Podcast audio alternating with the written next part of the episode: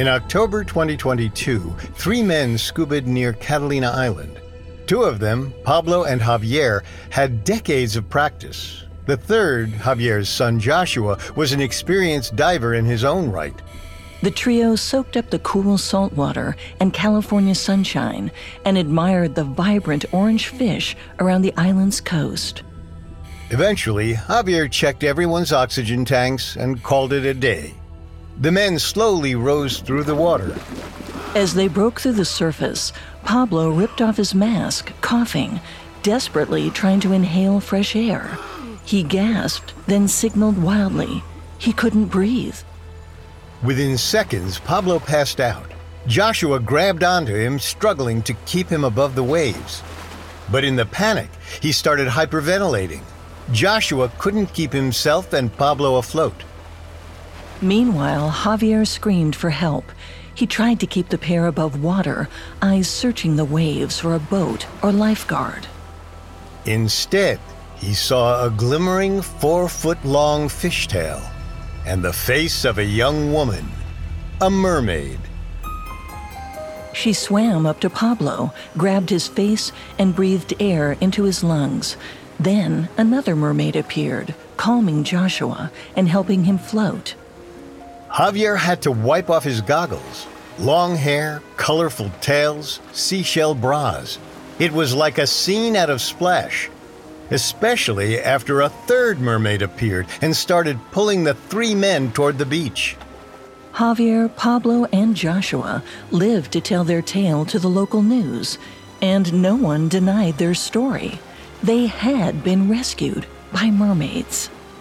Just not in the way you'd expect.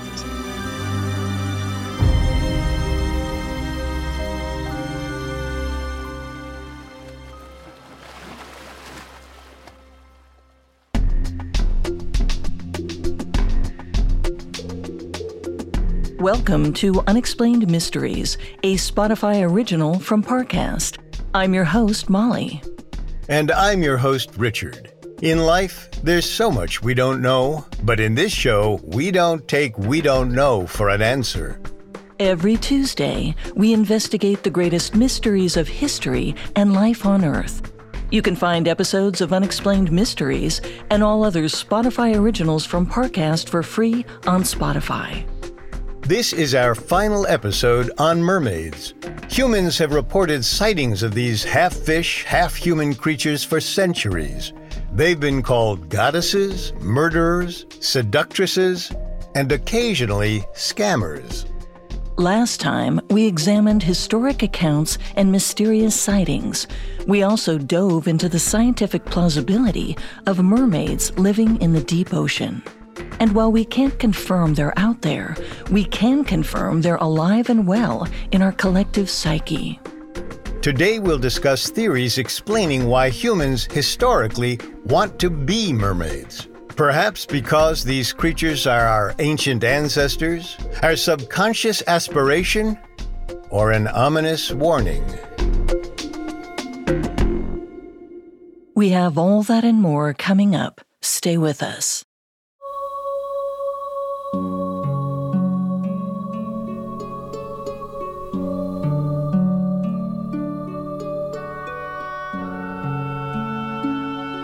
In Disney's The Little Mermaid, Ariel famously trades her voice for three days as a human.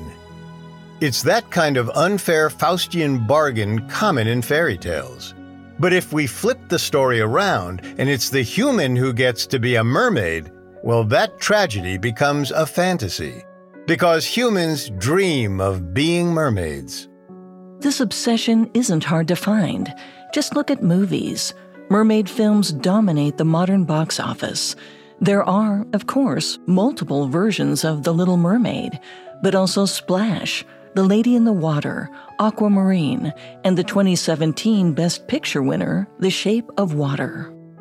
And my personal favorite, Mr. Peabody and the Mermaid. It's the classic mermaid movie. It has everything comedy, romance, fantasy. I loved it as a kid, and it still holds a special place in my heart. Mermaids have a way of doing that. They capture our intrigue and imagination. In fact, there's so much interest, the U.S. National Oceanic and Atmospheric Administration has an official web page to answer Are mermaids real? They update it regularly, but as of 2023, the official status is no evidence of aquatic humanoids has ever been found. And yet, not only can't we stop talking about mermaids, we're still asserting they're real. Viral mermaid sightings are crowding the internet. Under TikTok's Real Mermaid category, there are over 500 million views and counting. But some people don't just claim to see mermaids, they claim to be them. And this goes back to the Middle Ages. For hundreds of years, the European royal houses of Anjou, Luxembourg, Lusignan, and Plantagenet maintained they all descended from a mermaid, the same mermaid. Before we unpack the plausibility of these claims, we'll briefly retell the strange family lore behind it with a few added flourishes of our own. Much like the tale of Undine from our last episode, the story begins with a lone prince lost in a forest. Prince Raymond couldn't recall ever being so thirsty. He'd taken a wrong turn in the woods, panicked, and found his mouth dry with anxiety. Not even chugging his entire water supply could quench him. He wiped his mouth and tried his best to push his worries aside. He would find water, he told himself, and his way out of the forest. He just had to keep walking. Raymond strode forward with his best air of confidence and stopped dead in his tracks. In the distance, Raymond heard beautiful singing, a woman's high soprano. He was saved. He ran toward the voice, and soon he heard what sounded like water. Up ahead, there was a stream, and then a waterfall. Raymond raced toward it, splashing into the pool. As he cupped handfuls of clear, cool water to his mouth, he finally felt his thirst slaked. He paused for breath. That's when he realized the singing had stopped. He looked around and there was a woman staring up at him from the water. Raymond blushed at the impropriety of having caught a lady bathing, but soon he realized she was fully clothed, wearing a long white gown Despite the odd circumstances, he greeted her. Good day, madam. Are you in need of any assistance? Her big blue eyes stared at Raymond as she rose from the water, wet dress clinging to her figure. She took him in. Finally, she said, No, thank you. Raymond stared speechless. Ladies never turn down help from the prince. The woman spoke again, do you plan to spend all afternoon staring? Raymond snapped out of it. Scrambling, he made an inane comment about how her dress must weigh her down in the water. She replied coyly, It would be much more dangerous for a man to find her bathing without a dress. Raymond nodded. Her husband must be very protective of her. Wringing out her hair, the lady corrected him. She was unmarried. Raymond's mouth was dry again. He drank more water, but as he looked at the woman, he couldn't help but blurt out that if she married him, she'd have her own private porcelain tub and never fear a stranger's eyes again. The woman laughed, then realized Raymond was serious. You're proposing marriage? You don't know my name. Raymond didn't need to know her name.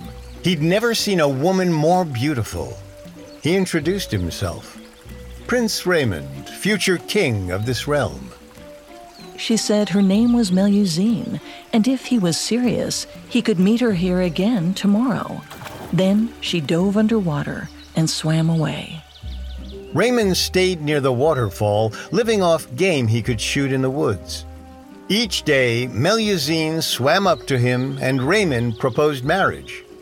And each day Melusine said no, until finally she changed her answer.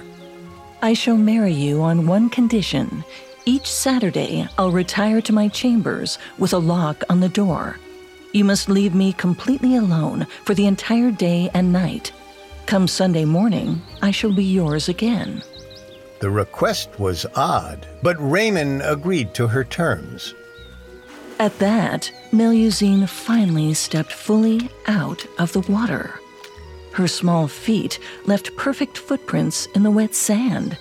Seeing she was barefoot, Raymond carried her to his castle, where they married immediately. Several bliss filled days later, Melusine turned to Raymond in their bed. Remember, tomorrow is Saturday. I shall be in my private chamber with the door locked. Do not knock. Do not look for me. Do not even call my name. Understood? Raymond nodded and kissed his wife goodnight. And as promised, when he awoke the next morning, Melusine had vanished. Raymond spent the day bow hunting with his father, the king. All was well until the king suggested Raymond's new wife join them for supper. Raymond explained the terms of his marriage. Tonight was impossible. How about supper tomorrow? The king snapped his bow in half, then his arrows. How dare Raymond allow a woman to dictate the plans of the prince, and now the king? Raymond must track her down at once and put his wife in her place. Any words he might have spoken lodged in Raymond's throat, so his father continued ranting. There's only one reason a woman hides from her husband an affair. This vile woman had married Raymond for his title while her heart belonged to another. At this very moment, an unworthy peasant was defiling the prince's wife they ought to chop her in half at the waist. No, Raymond choked out the word through his dry lips. No. His father rode off fuming. Raymond turned toward home, fuming himself. He wondered if there was a way to warn Melusine of his father's deadly threat. As he was thinking, a storm broke out. Raymond ignored it, continuing home and going straight to bed. The next morning, the king still hadn't returned, so Raymond sent a search party into the rainstorm. They quickly found him. The king's horse had slipped on wet gravel, and both horse and rider had fallen into a waterfall and drowned. The king was dead. Long live King Raymond. Though he died, Raymond's father's words remained. Maybe Raymond had married a harlot or devil worshipper, a trickster who delighted in infidelity. But he ignored the whispers in his mind. He was king, he had a beautiful queen, and soon a new prince on the way. Under King Raymond, the country flourished. The fields were fertile, and the castles and churches stunning. Melusine had a gift for architecture. Her designs were like none he'd ever seen. Raymond boasted loudly about his wife to quiet the whispers in his head and his court, especially after his son arrived with a fang protruding from his lips. These things happen, Raymond reminded himself. The fang could be pulled if he failed to grow into it. Besides, their later children were undeniably Raymond's. Soon, the royal couple had 10 children and counting. For decades, the kingdom flourished. Except every so often, the dead king's haunting words returned harlot, devil worshipper, charlatan, faithless woman. One Saturday, the voice in his head was so loud he could no longer stand it. Raymond crept to Melusine's private chamber door and listened.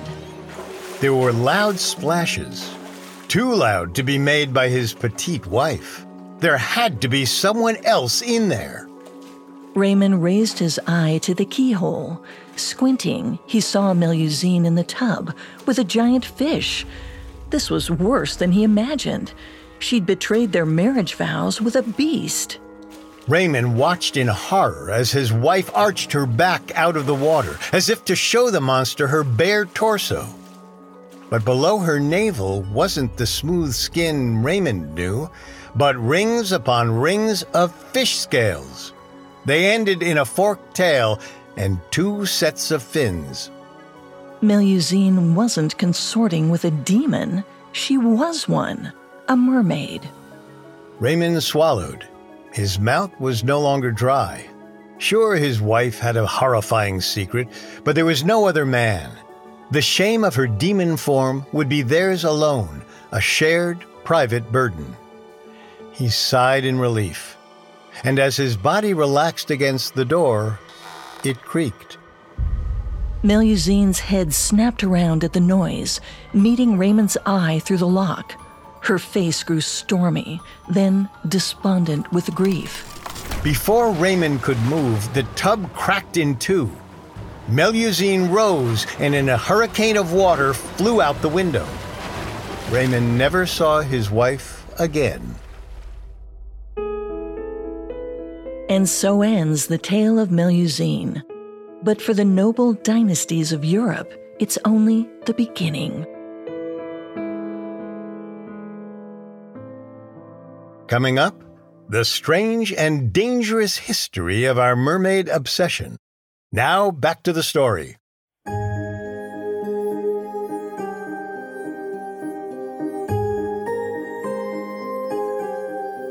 Most royal families claim to have legendary ancestry. Usually, they'll trace their lineage to a king or conqueror who hoisted their dynasty to power. Or in the case of Egyptian and Japanese royals, they claim to be the descendants of actual gods.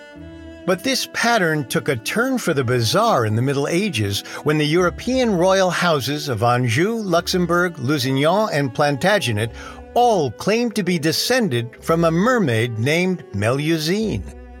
As these families expanded their kingdoms from England to Armenia, Melusine's influence spread through Europe. She was known as the founder of the Grand Duchy of Luxembourg, the builder of the French Chateau Lusignan, and the ancestor of England's famous Richard the Lionhearted. And get this Richard's an ancestor of the current British royal family, technically making King Charles III a descendant of a mermaid. And though the king might not be crying that from the rooftops, his ancestors were. Some royal lineages even put Melusine on their flags, shields, and coats of arms. She got so popular that in medieval heraldry, the symbol of a two tailed mermaid is simply called a Melusine. But she wasn't just a pretty fishtail.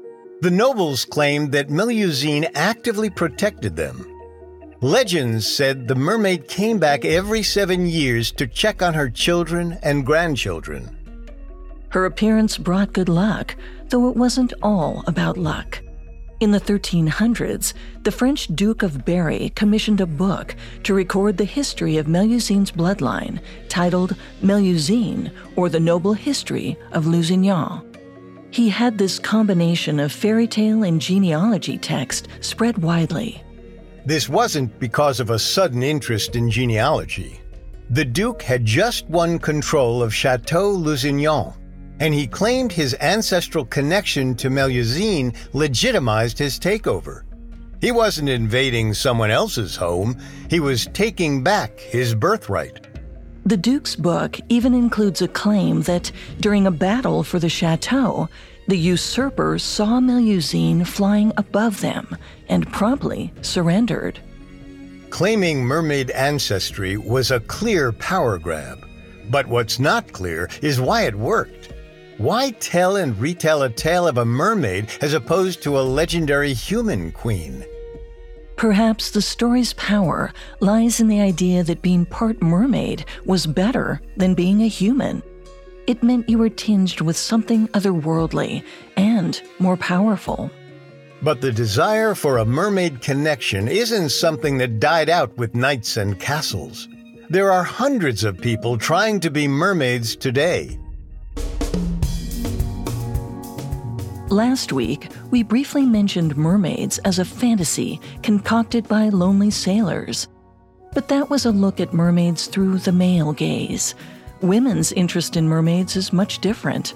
By and large, they don't want to kiss mermaids, they want to be them.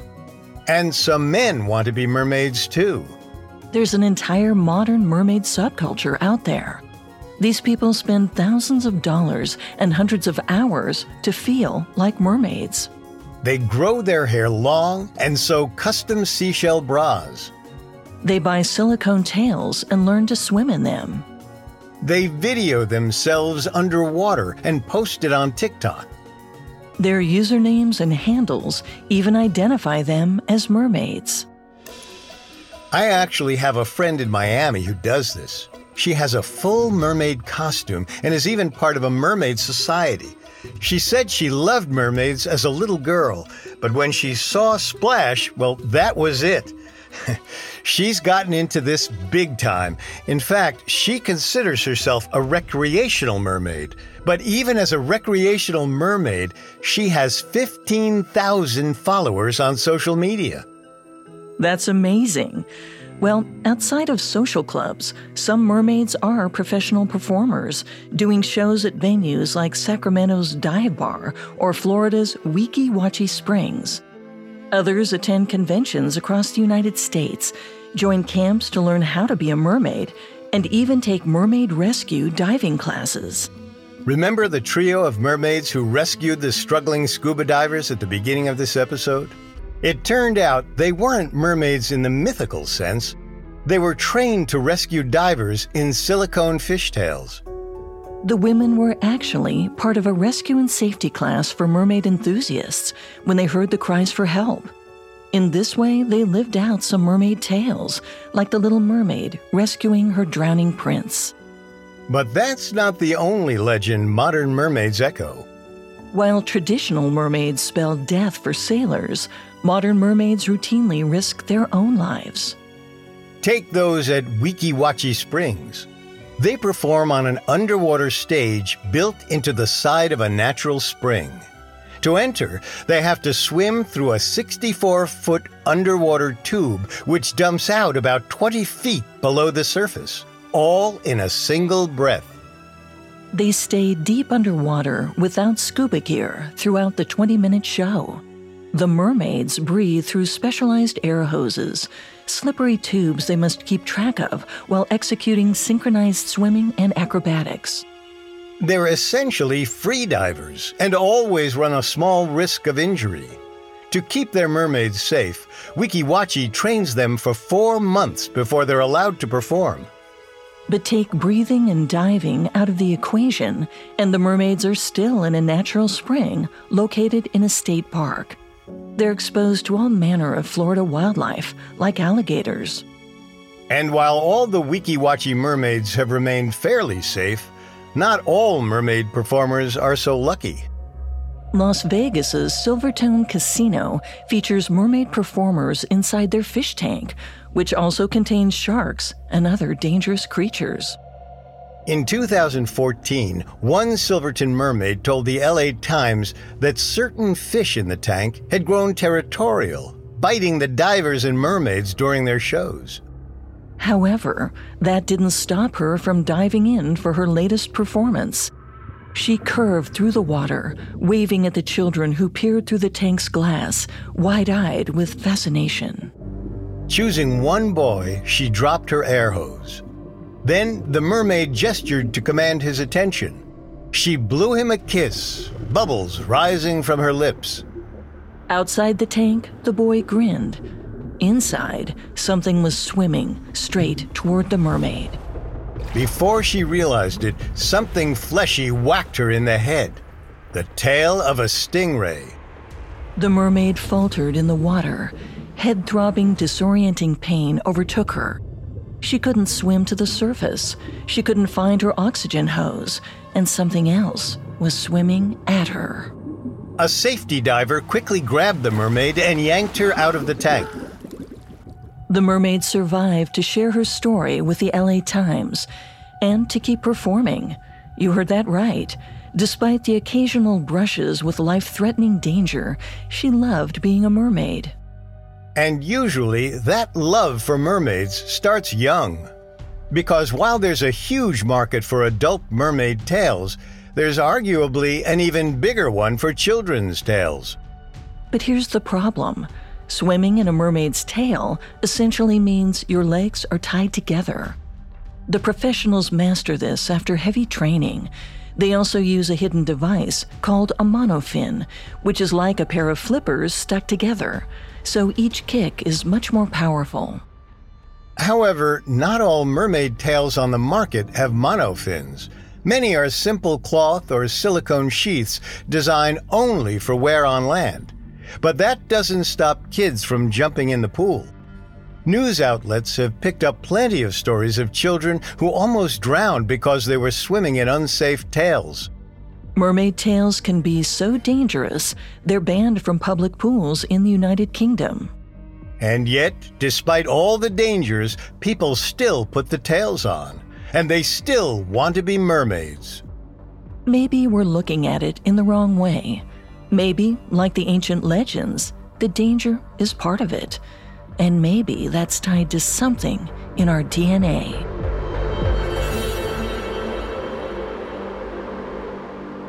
Coming up, the theory that we're all descended from mermaids. Now, back to the story.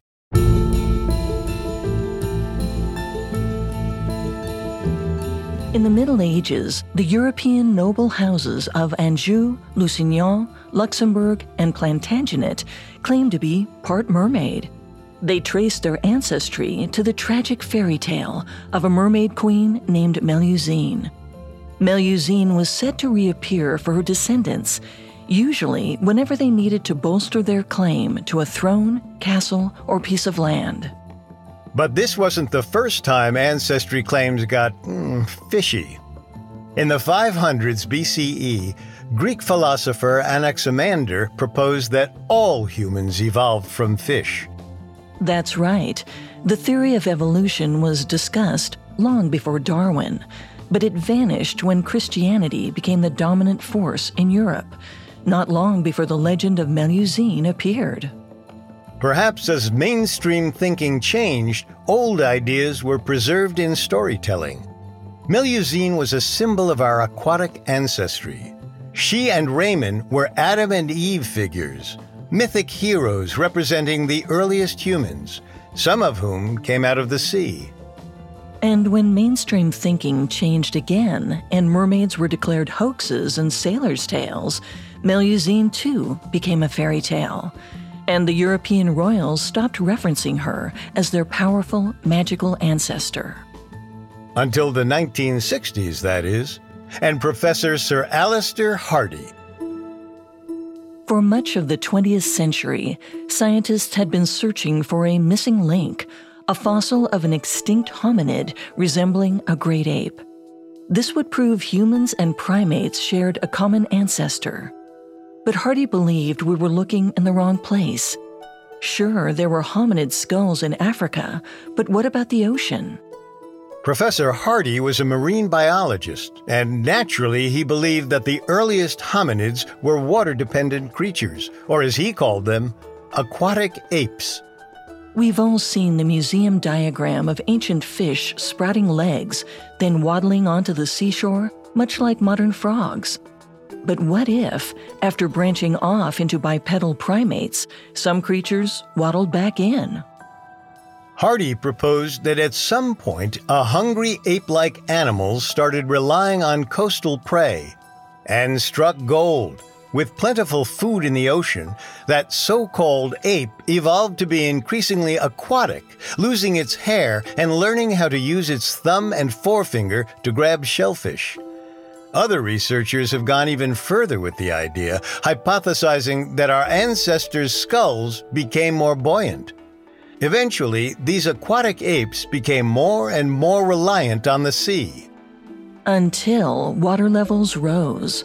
According to Dr. Marc Verhaegen, as food rich shorelines disappeared, the ape like creatures ventured inland where they didn't need to depend on diving underwater for survival but they maintained certain features an upright posture, relative hairlessness, and even changes in brain structure. And those formerly aquatic apes became us, humans. Meanwhile, those aquatic apes that stayed on the shoreline could have continued evolving. Maybe they grew fins or gills. Maybe they became something like mermaids. And if they did, perhaps the mariners' tales hold a grain of truth. They didn't see a manatee or a mystical being, but the last of an extinct race of hominids. The missing link, coexisting with humans until they eventually went extinct or into hiding deeper in the ocean. Of course, this is all speculation. The biggest evidence against the aquatic ape hypothesis is that even after all these years, it's still only a fringe theory. Professor Hardy, Dr. Verhaegen, and other proponents never found a missing link in the ocean. Meanwhile, over a dozen new hominid fossils have turned up since the 1960s. But the aquatic ape hypothesis still hasn't been proven false. Sir David Attenborough investigated it in 2016 and found the idea plausible. He said it may not have happened exactly as Dr. Hardy proposed, but he seems to think it's possible that at some point, being able to swim and fish gave humans an evolutionary advantage over other ancient hominids. And compared to other primates, humans have a unique and undeniable connection to the ocean. Swimming, sailing, and fishing are all distinguishing features of our species. If at some point we evolved to depend on an aquatic environment, it explains why we gravitate toward the water today. Maybe the fossils of our aquatic ancestors are still out there, waiting to be found. But in pop culture, our connection to mermaids is still very much alive and well. And so is Melusine. Today, she's on street corners around the world, clutched in millions of hands, even emblazoned on paychecks. Because Melusine the mermaid isn't just a symbol for ancient royal houses. Many argue that it's her image being used for the world's most famous and successful coffee brand, Starbucks. According to corporate lore, Starbucks founders named their coffee company after a seafarer in the book Moby Dick, First Mate Starbuck. And when it came to designing a logo, they wanted to continue the nautical theme. Scouring seafaring books, the founders supposedly stumbled upon a medieval woodcut of a siren with two tails. It was perfect they encircled her with the words Starbucks coffee, tea, and spices, and a juggernaut was born. In the years since, Starbucks has rebranded a few times, zooming in closer and closer on the siren's face. At this rate, the logo will be her nose by 2075. But for now, you can still see the pair of fins at the end of her two cropped out tails. And Starbucks may be the key to understanding why those nobles claimed mermaid ancestry. When deciding how to brand themselves, the Starbucks founders wanted to highlight their connection to the ocean. The company started in a port city, Seattle, so they shipped their products on boats. And the other main ingredient in coffee? Water. Describing their logo, the Starbucks website says we feel this very strong connection to the water. And it's that strong connection that Starbucks wanted to capture in their branding. So they dug through medieval heraldry, hijacked the Melusine esque image of a siren, and boom, a few decades later, they're the biggest coffee brand on earth. Because the connection to the water isn't just confined to coffee roasters and royal houses, it's the human condition. Take this childhood story from one of our writers, Maggie Admire, the writer of this episode. When Maggie was little, she was obsessed with mermaids, but she lived in landlocked Colorado, where the pools were only open a few months of the year. She also couldn't swim. It took her years to learn. As a small, uncoordinated child, she was the furthest thing from a mermaid. Yet she constantly pretended to be one. All Maggie wanted to talk about was mermaids. In kindergarten, she even got in trouble for drawing a mermaid when the assignment was to write out numbers. The obsession was so concerning, one teacher suggested she might have a learning disability. But it soon became clear what was really going on. Shortly before the mermaid obsession manifested, Maggie's family had relocated from Florida to Colorado. In Florida, she lived near the beach and the pool. She was surrounded by endless lakes and rivers. Meanwhile, Colorado was in a historic drought. She was homesick for the only home she'd ever known, and her dream to be a mermaid was how she expressed how much she missed the ocean. Deep down, we yearn for the sea. After all, so many cultures originated near an ocean or large body of water. And this is where mermaid lore comes from. Mermaids represent the allure of water, both its magic and its dangers. Consider the most famous mermaid stories. Each features a complex relationship with strange, seemingly arbitrary rules. Ariel can't use her voice. Undine's husband can't betray her. Melusine's husband can't see her on Saturdays. You get it. The mermaid can only be kept on land with a trick or contract. She can't be tamed for long and can't be owned. Now consider the ocean. The water is fickle, untamable. But with the right tools and boats, we can harness its power. Mermaid stories are about humans exerting power over water. But the ocean isn't just something to be controlled, it sustains life. That's why most mermaids are women, brides, and mothers. And while these creatures may be cautionary tales for audacious men, for women, they're empowering. The fantasy of being a mermaid is to be part of that ocean's majesty, to be dominant and sexy and impossible to drown, to be powerful and have their boundaries respected. So, of course, women want to be mermaids. Until this past century, mermaids had it better than human women. For everyone, it seems like Ariel got it wrong. She wanted to be part of our world, but deep down, we wish to be a part of hers. On a primal level, we want to connect to the ocean.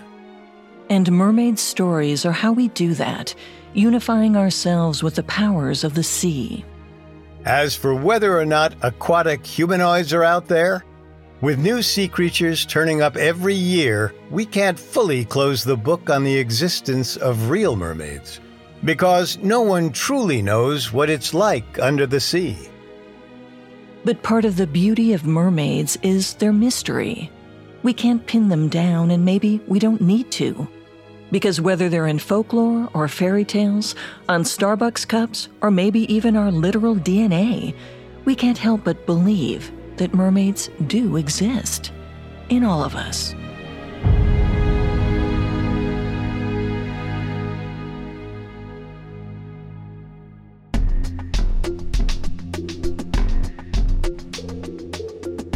Thanks again for tuning in to Unexplained Mysteries. We will be back with another episode next Tuesday. You can find all episodes of Unexplained Mysteries and all other Spotify originals from Parcast for free on Spotify. See you next time. And remember, never take We Don't Know for an answer. Unexplained Mysteries is a Spotify original from Parcast. Our head of programming is Julian Boireau. Our supervising sound designer is Russell Nash, with Nick Johnson as our head of production and Spencer Howard as our post production supervisor. Quality control by Lisa Marie Gallegos. Ali Wicker is our supervising editor, and Derek Jennings is our writing lead. This episode of Unexplained Mysteries was written by Maggie Admire, edited by Wendelin Sabroso and Alex Garland, fact checked by Bennett Logan, researched by Chelsea Wood, recorded by Alex Button, produced by Bruce Katovich, and sound designed by Anthony Valsic. Our hosts are Molly Brandenburg and me, Richard Rossner.